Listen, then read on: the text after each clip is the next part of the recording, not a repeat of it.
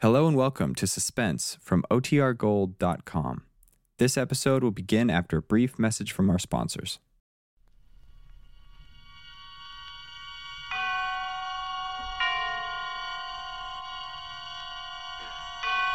Now, Autolite and its 60,000 dealers and service stations present Suspense.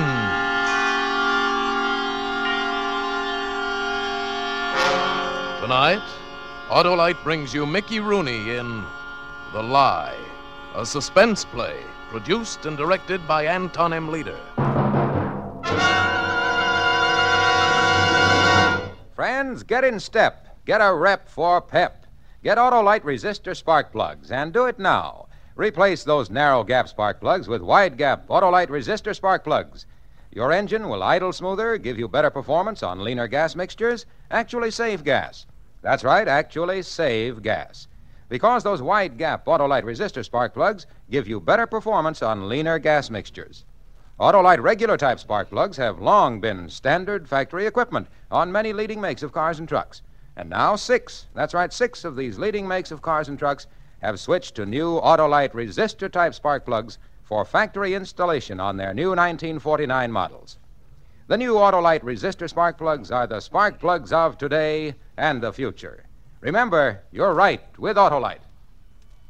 And now, Autolite presents Mickey Rooney in a tale well calculated to keep you in suspense.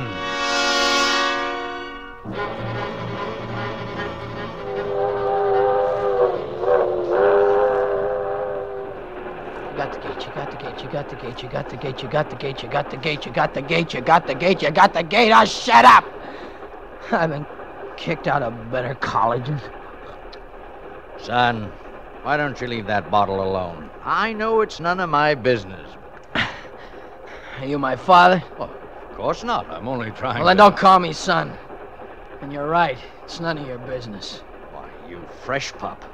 If I were your father, I'd be ashamed to admit it. I watched where you got on. And it's in the middle of the semester. Bounced out on your ear, weren't you? I know your type. Taking everything you can get from the old man and not giving anything back. Only grief and gray hair. Oh, shut up! Mansfield! Mansfield! Next station, stop Mansfield! Put away that bottle, kid. You're home. Mansfield!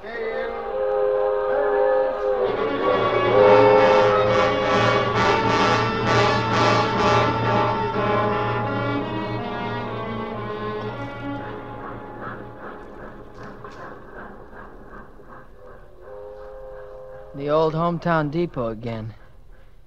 It didn't look friendly. Nobody was going to look friendly. A whole term's tuition fee shot for the third time. Well, Dad had tried to cover up what he felt, but she wouldn't. Not glad. I could hear already in my imagination. Oh, so you're home again. Guess you found out it was all a waste of time. They couldn't teach you anything at college. Maybe they ought to change things. Maybe they ought to learn from you. But make them pay, Marty dear. Make them pay. Maybe we get back some of the money you've wasted. What do you think you are, a rich man's son? Oh, I knew you from the day I married your father. And I expect to see the day when I have to send you cartons of cigarettes up to the pen. Well, I was going to hear it again. No way of stopping that mouth. To break the ice, I called home from the station. Busy. Five minutes later, I called again. Busy. So I waited, and five minutes later, I called again.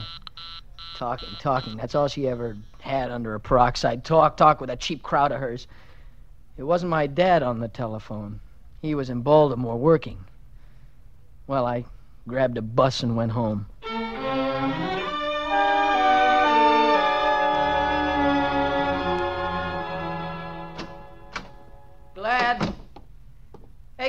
It's me.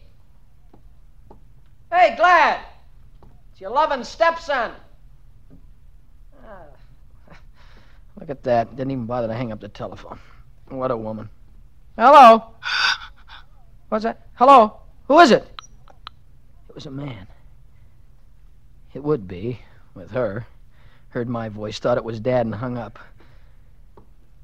Dad had come home early today. Plenty of signs. There was the paper he always picked up in Baltimore. Cigarette stub, and I knew it was his. It was that awful Turkish brand he'd been smoking since before I was born. no one else could stand. Yeah, he came home early. They must have gone out. I wandered into her bedroom. No reason, just wandered. You know what I saw? She was curled up on the bed. Yes, glad, curled up on the bed, sort of cuddling there. No makeup. Hair all glued up with that bleached stuff of hers, and she was dead. But dead. Somebody had broken her neck. If ever a man deserved a break, it's my dad. If ever a man deserved a decent, loving wife like my real mother, if ever a man deserved the kind of son fathers dream about instead of the mutt, the rat I was turning out to be. Well, I didn't have much time for philosophizing. I got rid of the newspaper, cigarette butt. I mussed my hair, tore my clothes, picked up her dead hand with those purple cat-like fingernails, and I scratched it across my face. Ow! You'd think she was alive the way those nails dug in. And then I went to the phone.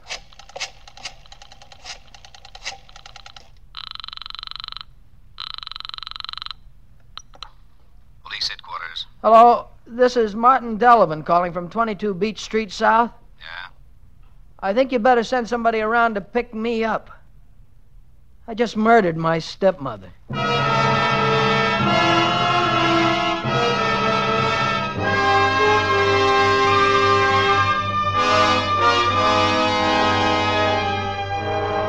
For suspense, Autolite is bringing you Mickey Rooney in radio's outstanding theater of thrills, Suspense.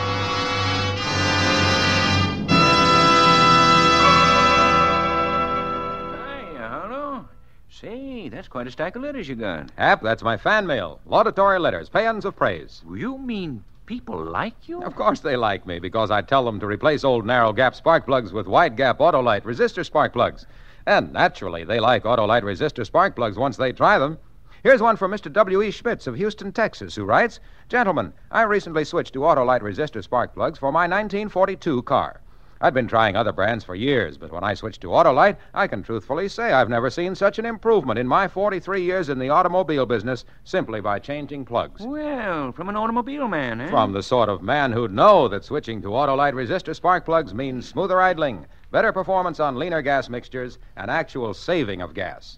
And Autolite resistor spark plugs cut down spark plug interference with radio and television reception. All right, Harlow. Uh, but let's not interfere with the reception of suspense. And now, Autolite brings back to our Hollywood soundstage Mickey Rooney as Martin Delavan in The Lie, a tale well calculated to keep you in suspense.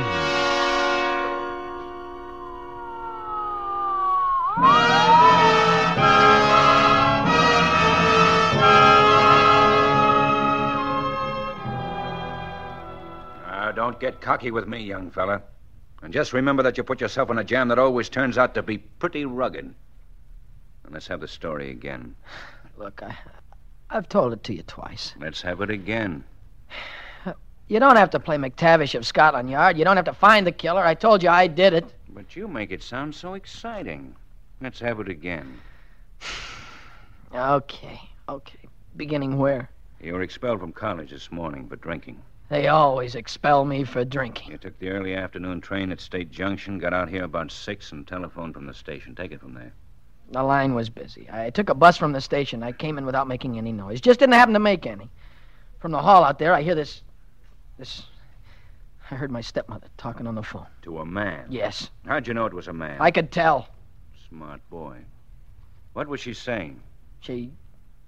She said enough. I'd like to find out what makes enough.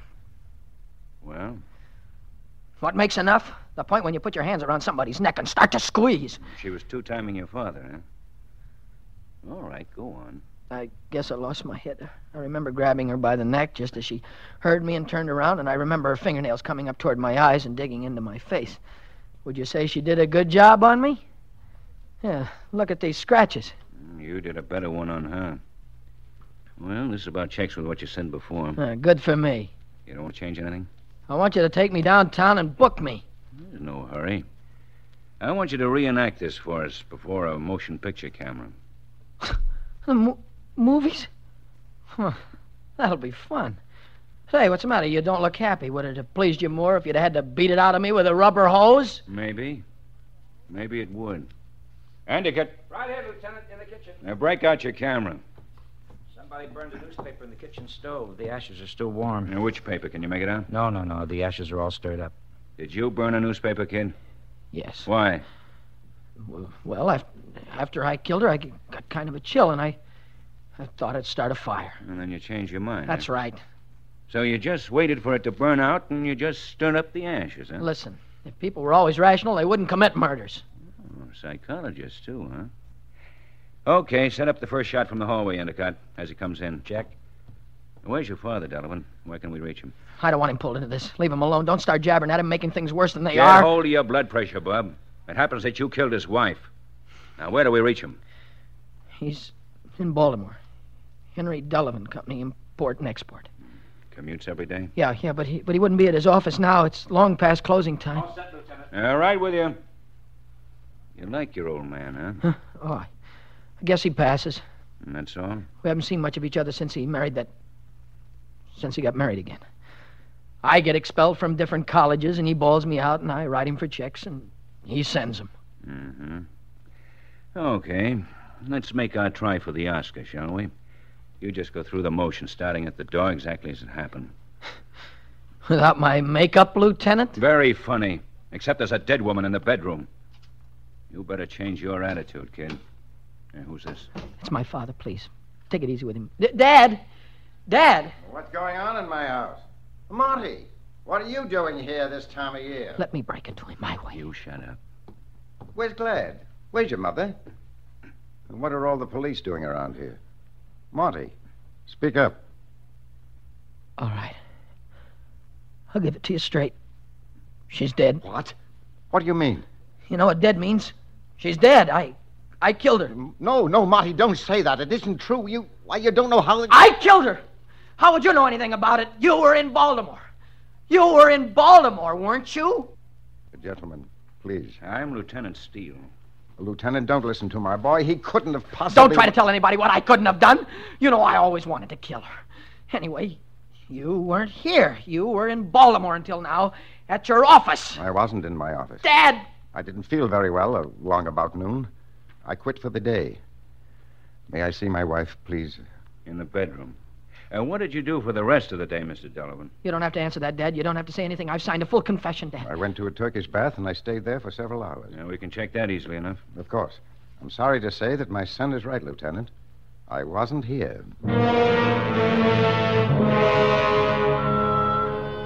When you commit a crime, it's as though someone snapped a switch and the sun went out. Now you live in shadow. You wear faded blue denims with your number on them. You're surrounded by so much iron doors and bars and the bed you sleep on. You weigh every word before you say it. Because it might make the difference between living and dying. Most of the time, you're angling to live. By the time I was through, I'd made sure I would die.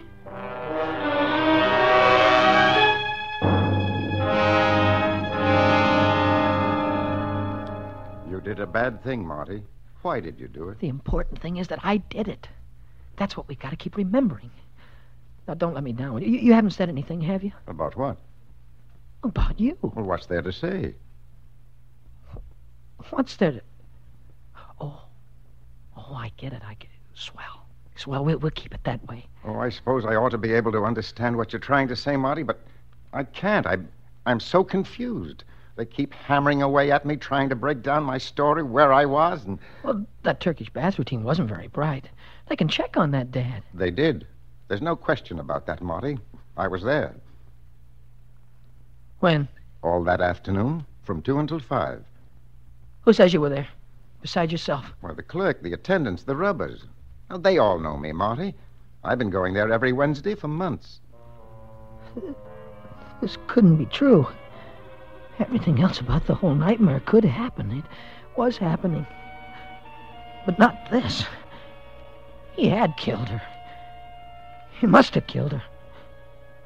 I'd hung a perfect frame on myself because he did it. What's the matter, son? Dad, how would that day's Baltimore paper get into our house before you came home? Why, it's delivered to me. I buy one in the morning to read it on the way in, and the one that's delivered I read in the evening at home. It's that simple. And I suppose you're going to tell me that since I've been away, Gladys learned how to smoke those Turkish blowtorches. No, but, well, you know how chain smokers are, son. They're bound to run out of their own brand sometime, and they'll smoke anything they can get their hands on. Anything they can get. Oh, sure. Anyone could figure that out. But why talk about newspapers and cigarettes, Monty? We have only five minutes together. Don't talk about anything. what a chump I've been. What a sap. Oh, Dad. Dad, you, you don't know. I know only one thing, Monty that you didn't do it. How do you know that? Well, who would have known better? What does that mean? Why, why, you're my boy. Oh, you've been wild, but that was because you were so hurt when I remarried. And when she turned out to be what she was. Oh, you don't have to keep reminding me of that, son. Oh, I'm, I'm sorry, Dad. I'm sorry. Anyway, I, I know my boy Marty, and you didn't kill her. Makes no difference, Dad. They got an airtight case against me. I'm going to fry just as crisp as though I did it.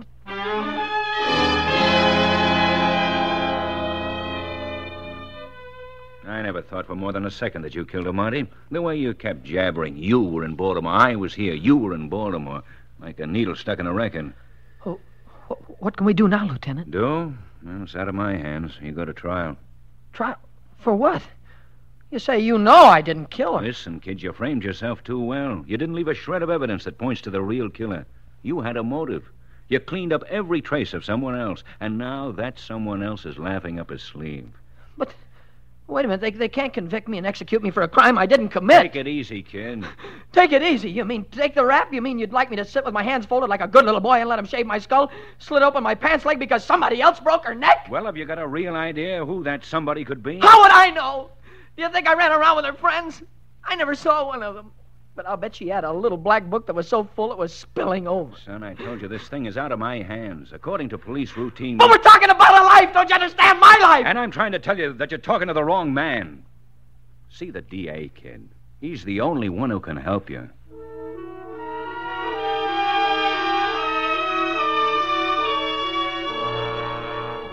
Every word of my confession was a was a deliberate lie, sir. A lie. See, I, I, I, dictated it and I reenacted the whole thing before the camera because I, I thought I was protecting someone else. See. The real murderer? No, no, but but I thought so at the time. Sir. Well, what was this somebody's name? I'd rather not tell you that. Why not, if he's innocent? Because I don't want him dragged through the mud. I... Here's the report you've been waiting for, sir. Oh, thanks, Endicott. Yes, sir. This now, look, Delavan, I'm too busy to play games. This report establishes beyond doubt that it was your skin and blood under her fingernails. That clinches it for me. But wait a That's minute, all. don't you... I'll see you at the trial.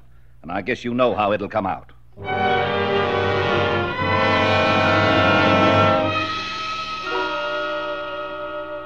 So callous was this killer, so conscienceless, that not only did he freely admit his guilt, he willingly reenacted the whole ghastly thing before the police department's camera, as you've seen. Far from showing remorse for his crime, he gloried in it. You know the evidence his fingerprints, his blood under her nails. I ask that you return a verdict that will make mandatory the extreme penalty death for Martin Delavan.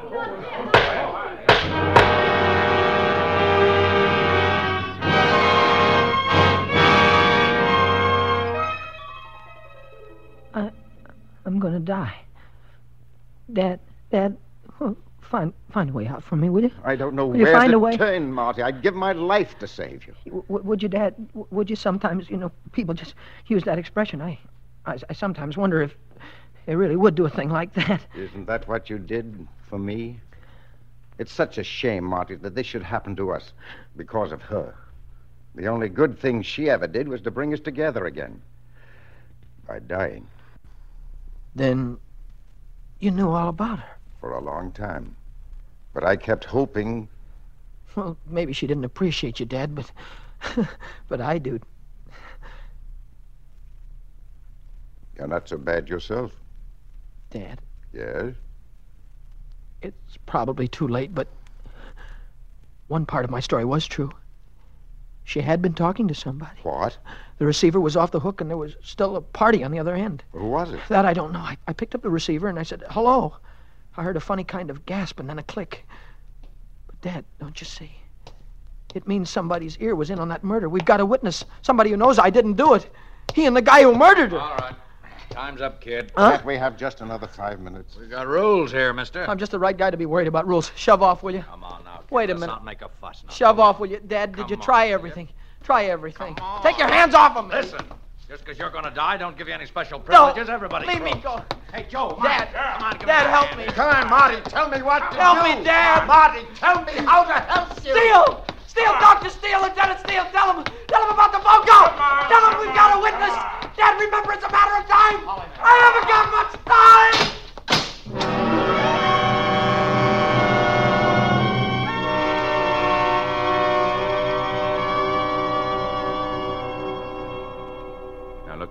Boy's life depends on this, and we haven't got much time either. Is there anything I can do to help? Fine. Now, let's see.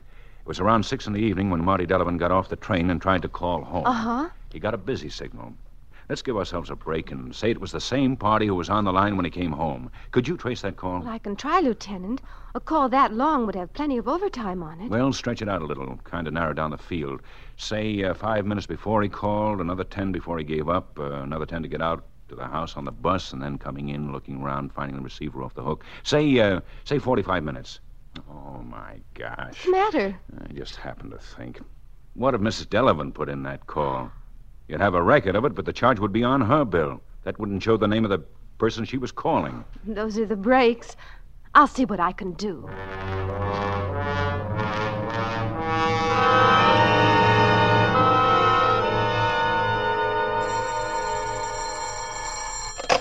Hello. Hello, Lieutenant. Oh, what'd you find? Well, that call was placed by Mrs. Delavan No. to a Mr. William J. Simmons. Sure. What?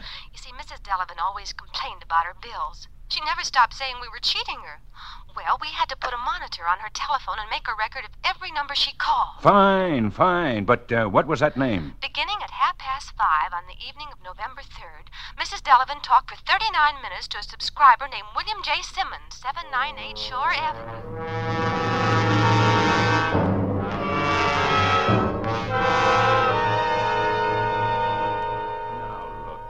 That kid isn't any of the things you called him in the courtroom. I know. And I couldn't stand by and see him fry for a murder he didn't commit. Steele, you're a fine detective, but a little too much of an optimist. Now, this weasel you brought in Huh? here, his story is only as good as the amount of proof you can attach to it. Look, I'm no weasel. I didn't want to get mixed up in this because I got a wife and kids, see? You know what it means if your wife finds out you've been playing around? Tell it into the dictograph. Huh? How do I start? With your name. uh, William J. Simmons, 798 Shore Avenue. Okay. You were acquainted with Mrs. Gladys Delavan? Yes. You were in love with her? Well, in a way. Tell us what you heard over the telephone at six o'clock on the evening she was murdered. Well, we were talking, just talking, see, about. about how we felt. Suddenly, I hear this guy's voice on the phone somewhere off in her house. He yells, Where were you yesterday? We had a date, didn't we? Then he comes closer, still yelling. What did he say? Oh, all kinds of stuff, names, things like that. Then she begins to scream, Don't, Steve! Don't! You're hurting me, Steve! I can tell he's got her by the neck. He's choking her. I can tell he's choking her.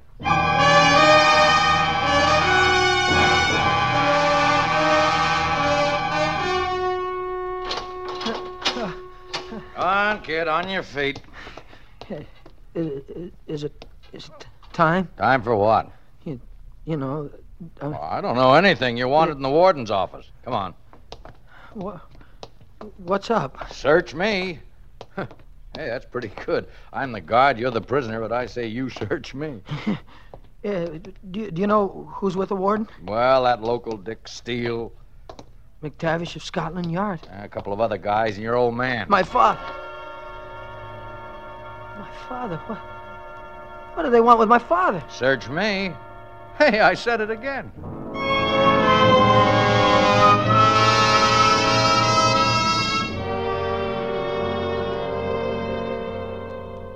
We ought to hold you for obstructing justice, young fellow, but I suppose you and your father have suffered enough. So it was somebody else. Somebody else all the time. Your description of the murdered lady was very accurate. She got around. Who who is he? How, how'd you find him? Well, that's a pretty terrific story, Marty. You see, we traced the guy who was on the phone, and he heard Mrs. Delavan holler the name Steve. Now, a detective has to be smart. He's got to be a psychologist, a science bug, an incredible kind of a guy who can take the name Steve and pick a murderer out of 140 million people. So, how did I do it? Well, well, how? I opened a little black address book. Remember, you tipped me off to that, and looked for a guy named Steve. And there he was, Steve Barton. So I picked him up. Mc, McTavish of, of Scotland Yard. And this time with a real confession. How do you feel now, son? Huh? Oh, I, I don't know. I've done so much thinking about what it means to die that I'm not sure which world I'm standing in. now, tell me, kid, uh, what was the name of that newspaper you burned, and uh, who did smoke that cigarette? Dad, is all this on the level? On the level, Marty. Well, just to keep it on the level, gentlemen. It was the Baltimore Star, the paper my dad always reads, and the cigarette was his favorite brand. Maybe you understand now. Come on, Dad. Take me home.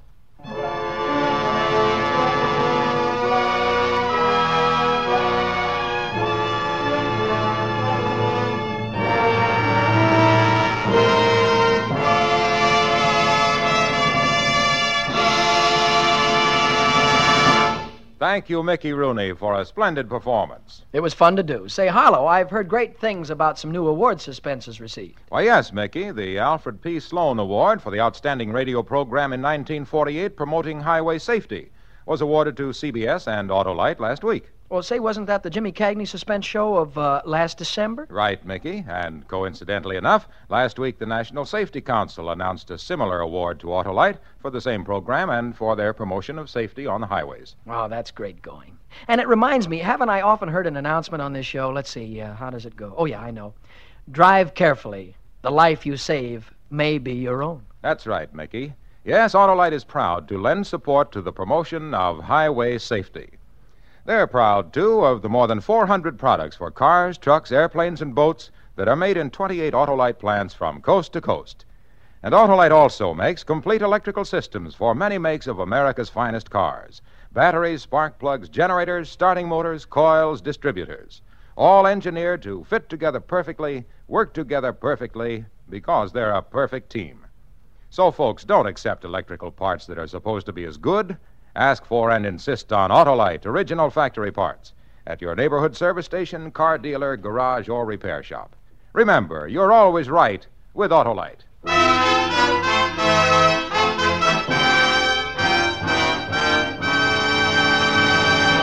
Now, again, here is Mickey Rooney. It's been a real pleasure to be here, and I'll be listening next week when radio's outstanding theater of thrills presents Bob Hope in Death Has a Shadow. Another gripping study in Suspense.